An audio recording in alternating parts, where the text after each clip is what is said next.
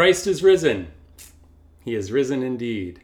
Well, here we are, Easter Sunday. It's a little different than we've done it in the past, uh, but still a lot of excitement in the air. Little excitement for myself because I found something neat around the house. Actually, Melissa found it for me. It's been in our house for a long time. It's been a telephone stand for us, but really, we realized that it's a pulpit. And if I'm going to be recording messages from our house, then why not do it using the pulpit that we've had in our house for the last 15 years. So here I am this morning. I'm excited about this. Uh, we are in Mark chapter 16 on this high day of the church year, and the events of chapter 16 begin very early on the first day of the week, just after sunrise. And the events begin, we're told, when the Sabbath was over. Mary Magdalene, Mary, the mother of James, and Salome, along with every other Jew of their day, had just spent another Sabbath winding their daily lives down to a halt. What did that look like? Well, it meant no work. It meant no food preparation. It meant no traveling. No traveling, not even to a graveside.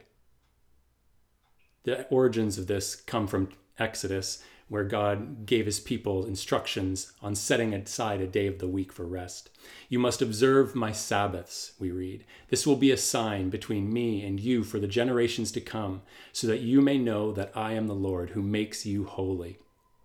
Of all the Sabbaths since Moses first relayed these words to the Israelites in the wilderness, this must have been the most challenging. All these women wanted to do was to be where Jesus was, even if that place was a tomb. We now live in a world where many of us are learning what it's like to be forced to slow down, compelled to rest, commanded to stay home, even. We're learning how hard it can be.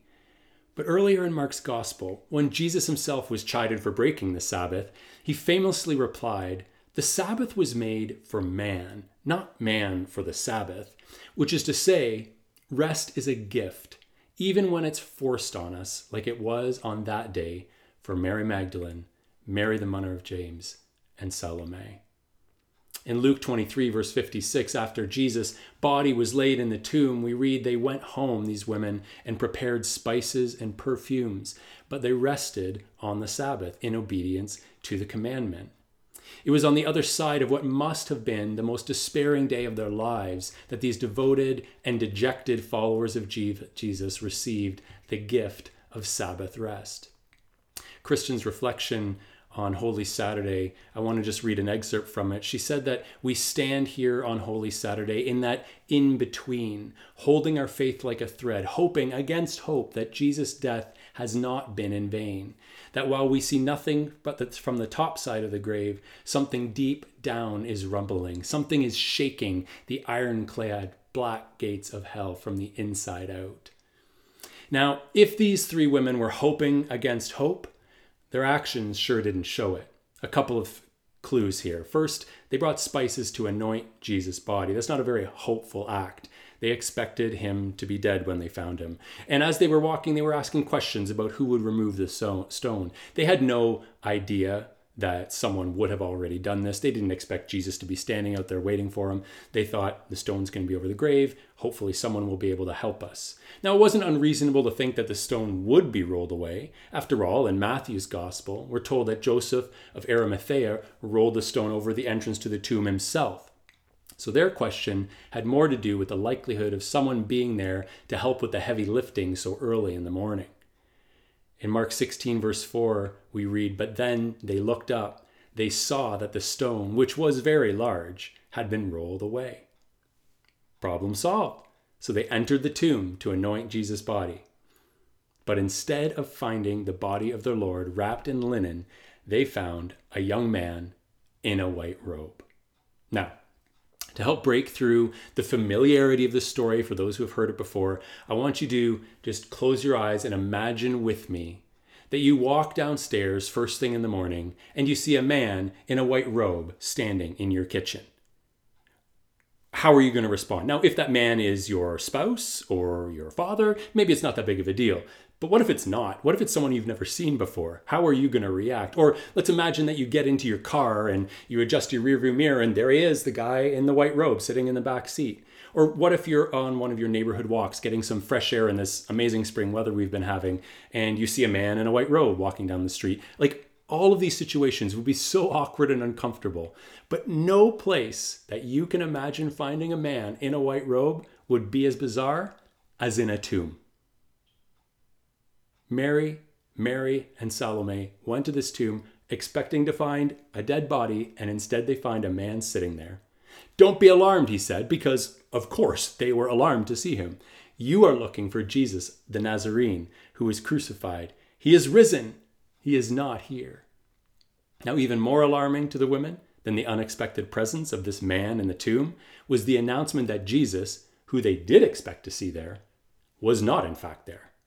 Not only was Jesus not there, but the man tells the women to head home and tell the others, wait for it, that Jesus himself was planning to meet them in Galilee. Perhaps the only thing that is not surprising about this whole incident is what comes next. Verse 8 Trembling and bewildered, the women went out and fled from the tomb. They said nothing to anyone because they were afraid. Now, fear can be paralyzing, can it? It can stop us in our tracks.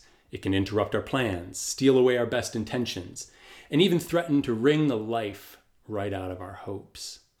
But then Jesus had a thing for healing paralytics. Verse 9 begins When Jesus rose early on the first day of the week, he appeared first to Mary Magdalene, out of whom he had driven seven demons.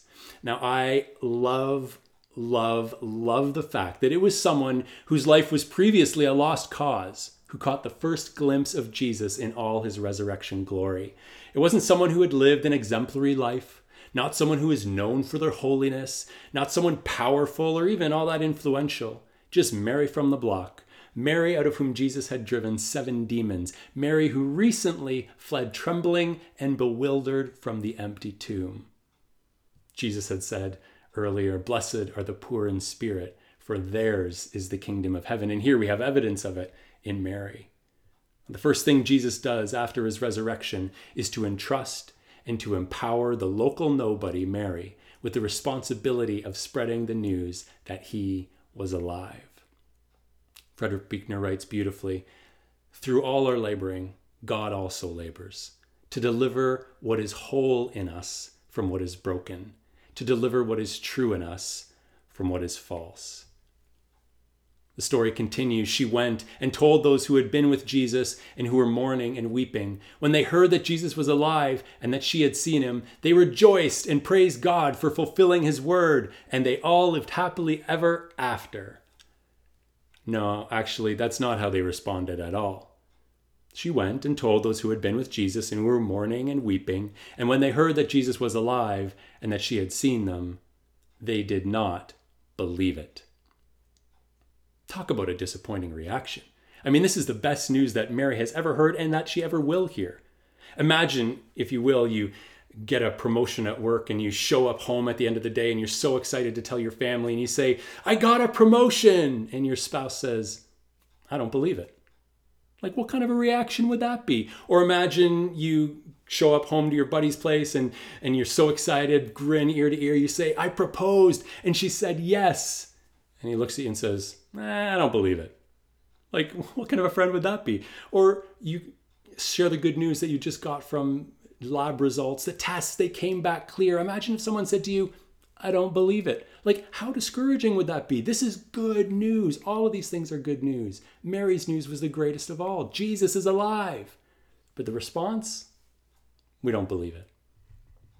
Now, as if fleeing the scene of Jesus' arrest and later denying that they even knew him wasn't enough, we can add to the disciples' string of letdowns a failure to believe the very thing Jesus had been telling them would happen all along. You see, these events are happening on a Sunday, and so as recently as Thursday night, when they shared a final meal together, Jesus told them, After I have risen, I will go ahead of you into Galilee. But we're still not finished. Later that day, Jesus appeared to a couple of disciples outside the city on the road to Emmaus. And as Mark tells us, the two of them returned and reported it to the rest. But they did not believe them either. Seriously, this is what the Bible says. Nobody believed anyone when they shared the news that they'd seen Jesus alive. So the next time that you find yourself struggling with doubt, which honestly might even be right now as you're listening to this sermon, go ahead and remind yourself that Jesus' closest friends and followers spent the very first Easter Sunday denying that he was alive. Because there's good news hidden even under the dark cloak of our doubts. Jamie Smith makes this brilliant observation. He says, almost as soon as unbelief becomes an option, unbelievers begin to have doubts, which is to say, they begin to wonder if there isn't something more. The disciples, like all of us, most days, were what we might call doubting believers. I'm not sure I can believe this, but I'm not sure I can't believe it either. After all, like the quote I read earlier from Kristen's Saturday reflection on that very first Easter Sunday, something was shaking the ironclad black gates of hell. Marilynne Robinson, in her novel Lila, writes about the seemingly random date chosen to celebrate Christ's birth. She says it's true, no one really knows anything about when Jesus was born, the time of year, but there's just a certain amount of exuberance that people have to burn off now and then, Christians and pagans. Spring would seem like a better time to celebrate a birth, but it's even better for resurrection. Everything coming back to life. Mark 16, verse 14. Later, Jesus appeared to the eleven as they were eating. He rebuked them for their lack of faith and their stubborn refusal to believe those who had seen him after he had risen.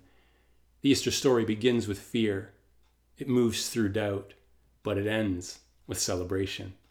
Verse 15, he said to them, Go into all the world and preach the gospel, the good news to all creation. Like I said before, I love that Jesus chose Mary as the first witness to the resurrection. And I also love that immediately after giving his disciples a tongue lashing for their lack of faith, he sends them out with the task of spreading the good news. There's nothing in between those two. Verse 14, tongue lashing. Verse 15, the task of spreading the good news. So, what is this good news? N.T. Wright defines it this way, at least in part. The good news is that the one true God has now taken charge of the world in and through Jesus and his death and resurrection. Now, we're going to get into this more next week, unpacking the question, now what? But for now, at least part of what it means to say that God has taken charge of the world is that people like Mary and people like the disciples and people like you and I have been invited to carry the good news with us wherever we go and to anyone who will for even one moment lend an ear. You have fears? Bring them along.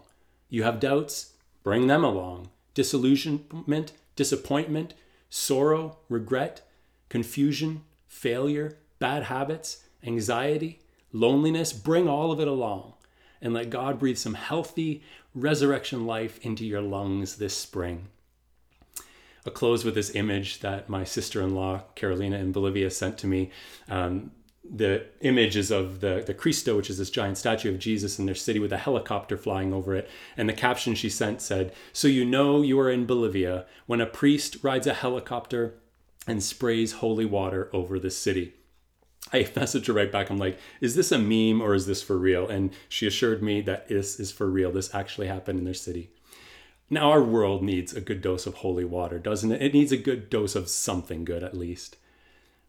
The passage that we heard this morning ends with news that the disciples went out and preached everywhere, and the Lord worked with them and confirmed his word by the signs that accompanied it. Now, even if we exactly can't go out these days, we can celebrate Jesus' resurrection with joy in our homes and let that joy seep out through the cracks into our extended families, neighborhoods, social networks, and a whole world in desperate need of some good news. Christ is risen. He is risen indeed. Let us pray. God, I'm grateful that we can gather like this as a community. I'm grateful for this day, the best day of the year. And even though we may not be celebrating it the way we would choose to, we are still celebrating that you are alive, that you have conquered death, and that you have paved a way for us to live eternal life. God, we are grateful and we give you thanks. I pray that you would allow this joy to bubble up in us today and that it would overflow into the world around us. Remind us of the hope that is found in you because you are risen. With thanks we pray. In Christ's name, amen.